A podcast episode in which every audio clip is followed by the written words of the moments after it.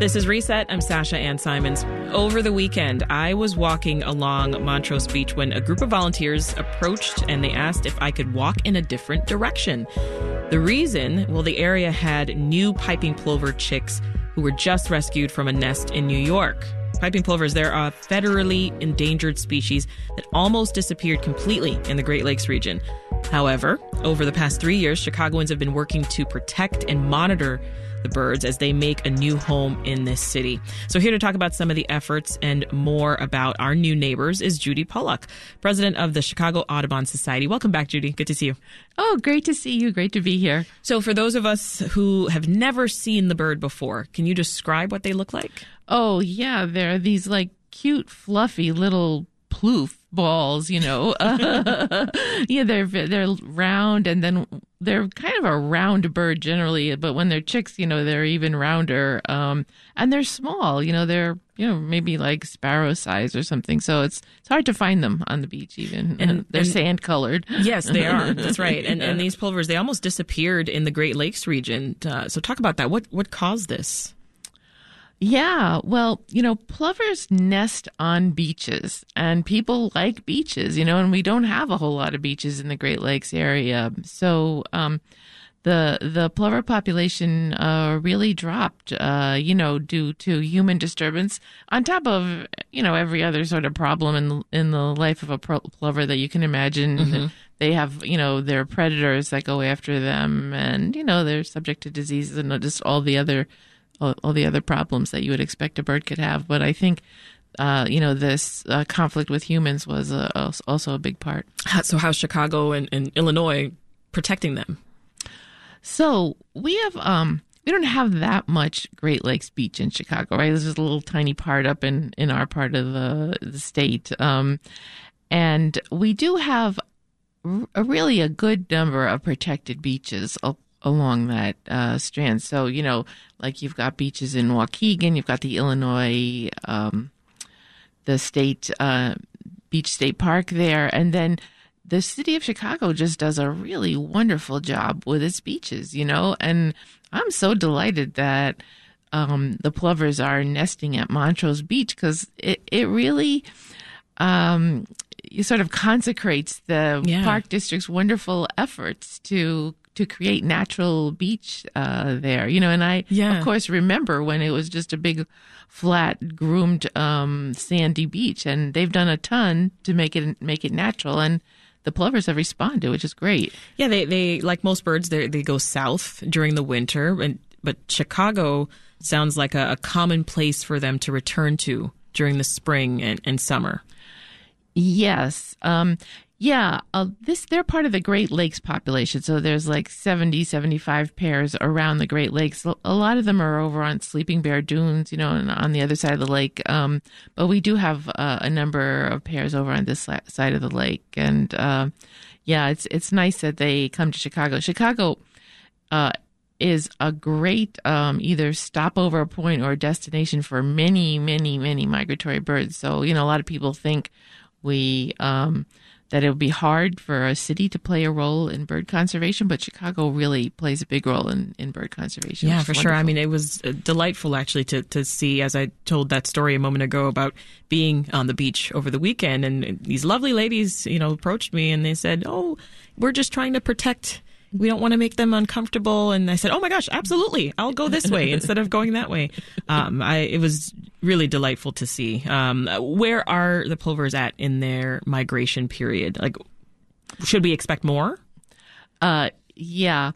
So, uh, no, I think that the, like, so you know birds they migrate they tend to migrate in the spring most of them you know not not every single species but plovers, like many birds, um, will migrate up in the spring. And then in June, they'll be pretty settled and nesting and raising young. That's that's what most birds are doing in June. You know, they're they're raising their young, and then also in uh, in July. Um, so, I mean, at this point, um, you know, and I think there was like Imani, right, who was a young, uh, mm-hmm. you know, one of Monty and Rose's young. You remember Imani, right? so, so Imani is back at the beach and has been there, you know, all all spring. And although other plovers have come and gone, none of them seem to really. Um, be that into Imani. I don't know. So we'll take us by. I'm glad you brought up Imani, Judy. So some Chicagoans may remember Monty and Rose, right? Right. right. So give us more of that that history for the people who are, are just just joining. History of the the plovers in this city in the last few years. Yeah. So Monty and Rose. Um, uh, you know, net, they nested first in 2019, and they had two young. Uh, those young uh, were not named or tagged or anything, so we don't really know where, what's, what happened to them. But then they've nested in two two subsequent years, uh, and they had uh, three and then two young. Those are the ones that made it, um, you know, to the point where they could be banded and named. Um, so, um, and then you know, sadly, last year uh, Rose never made it back up here, yeah. and and then Monty unfortunately died uh, right on the beach. Uh, and I, it was you know, the someone from the Chicago Piping Plovers organization actually witnessed him dying, and and I just want to say Aww. that that that organization, you know, that you talked to on the beach, uh, the volunteers, um, they just do. They've done a fabulous job of uh, kind of making Monty and Rose a part of Chicago, mm-hmm. you know, life, and and also of being out there on the beach every single day, and not only. I mean, they were out there early. That was. Oh yeah, oh, I'm they're, I'm they're, talking about eight a.m. Yep. Oh, they're they're they're sun up to sundown, and they're making sure that pred you know predators are not.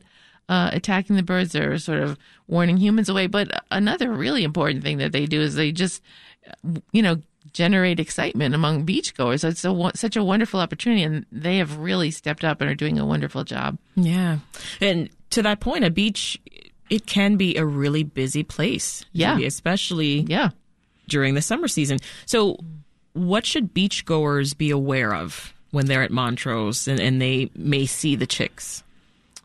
Uh, yeah.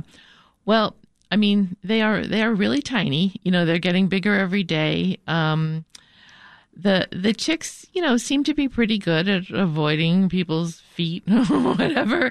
And they've been actually these chicks have been very adventurous and using like a lot of different areas, not just the beach. Oh, really? They've gone into the grass and yeah.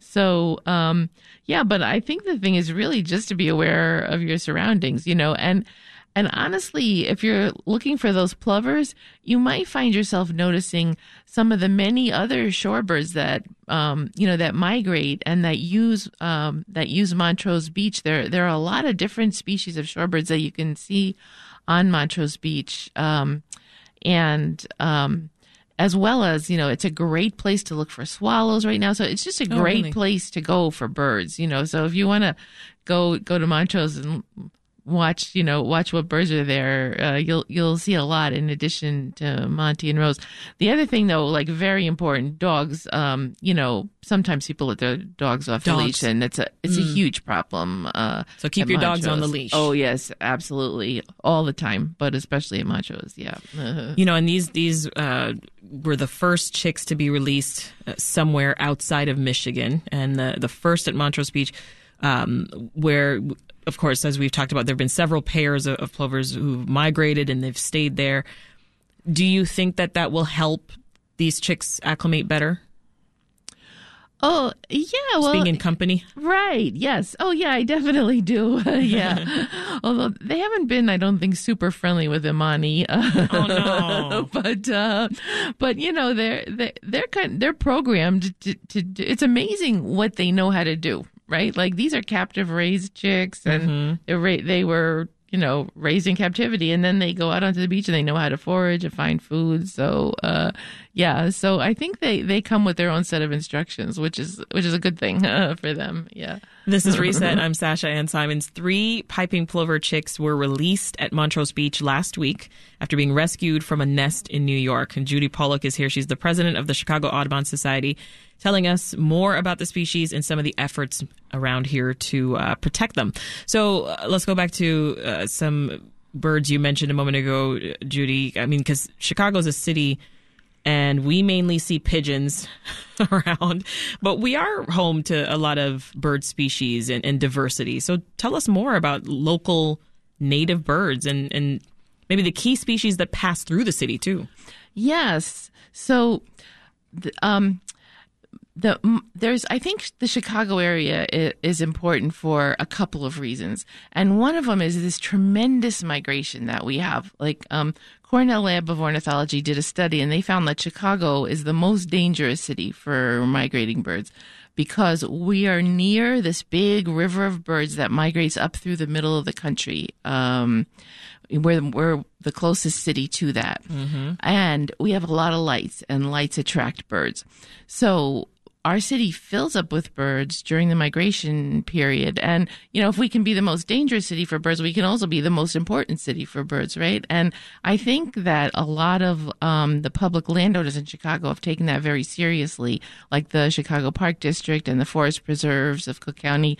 And they, um, have uh, really done a lot to make habitat for these birds. So there's, you know, maybe like, you know, between 250, uh, even up closer to 300 species of uh, birds that are being Chicago during the migration mm-hmm. period. And they're finding great habitat to use um, thanks to local landowners and also volunteers that are out there working on those lands. Yeah. What other bird conservation efforts should we know about or other projects in the city?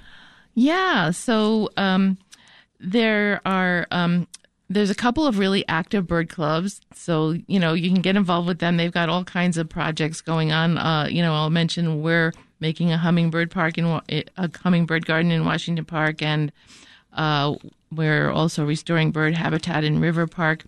The Chicago Ornithological Society has this great project at LaBagh Woods where they're uh, replacing um, shrubby understory. A lot of times, you know, our woods are full of um, invasive shrubs, and a lot of times when they re- remove them, uh, they don't replace the shrubs. You know, they'll just replace them with grasses and flowers. So we're really kind of experimenting with replacing shrubs yeah. because the birds really like that. That's wonderful. That, that, yeah, that story. And then you know you've got a lot of other um, habitat restoration projects that are going going on all over the place. Grassland birds are another really important um, conservation success story, and they're mostly out in the suburbs, but places like um, Schaumburg Road uh, grasslands and Orland Orland grasslands mm-hmm. have been restored to raise the numbers of grassland birds, and they're doing better in the Chicago area than they are anywhere else in the state. Yeah, and and and back to the the three chicks. I mean, this is this is great. They've been making a lot of news, and, and I want to make sure I say their names Wild Indigo, Prickly Pear, and Sea Rocket. Uh, they're all named for, of course, uh, native plant species. But this is a great, to your point earlier, Judy, a great opportunity for folks to, to learn more yes. about the nature that exists and is thriving yes. yes. in Chicago. Yeah. Yeah. I mean, what are your favorite places to birdwatch here? Oh. If you had to pick. Yeah. Well, of course, Montrose Montrose is wonderful. It sticks out into the lake, yeah. and so a lot of birds uh, find their way to Montrose. But I, I'm also partial to uh, LaBagh Woods in the forest preserves, mm. Bartel Grassland in the south suburbs. So if someone's starting out, right, they're super interested in in, yeah. in these plovers, and they yeah. want to get started with birding. Yeah. What equipment or books or gear would you say they should pick up? Uh, yeah. Um, so the first thing is really just to get out with people, I think. Yeah. Uh, and so the bird clubs do a lot of walks. Uh, you know, like we have a walk every week in uh, Jackson Park and uh, yeah. all over the city. But I mean, as far as equipment, you know, a good pair of binoculars is helpful. Of course. And then um, now people are using apps. And the one app that is the most useful to people, I think, is called Merlin. Okay. Yeah. The Merlin app. Yes. And that will. Um, talk walk you through a series of questions to help you narrow down what bird you're seeing, which is really helpful. I love that. Or you can just hold it up and it'll listen and it'll tell you what you're. I know it's incredible. That is fantastic. yeah, yeah, it really is. that is so cool. We'll leave it there. Judy Pollock is the president of the Chicago Audubon Society. Thank you so much for stopping by, Judy.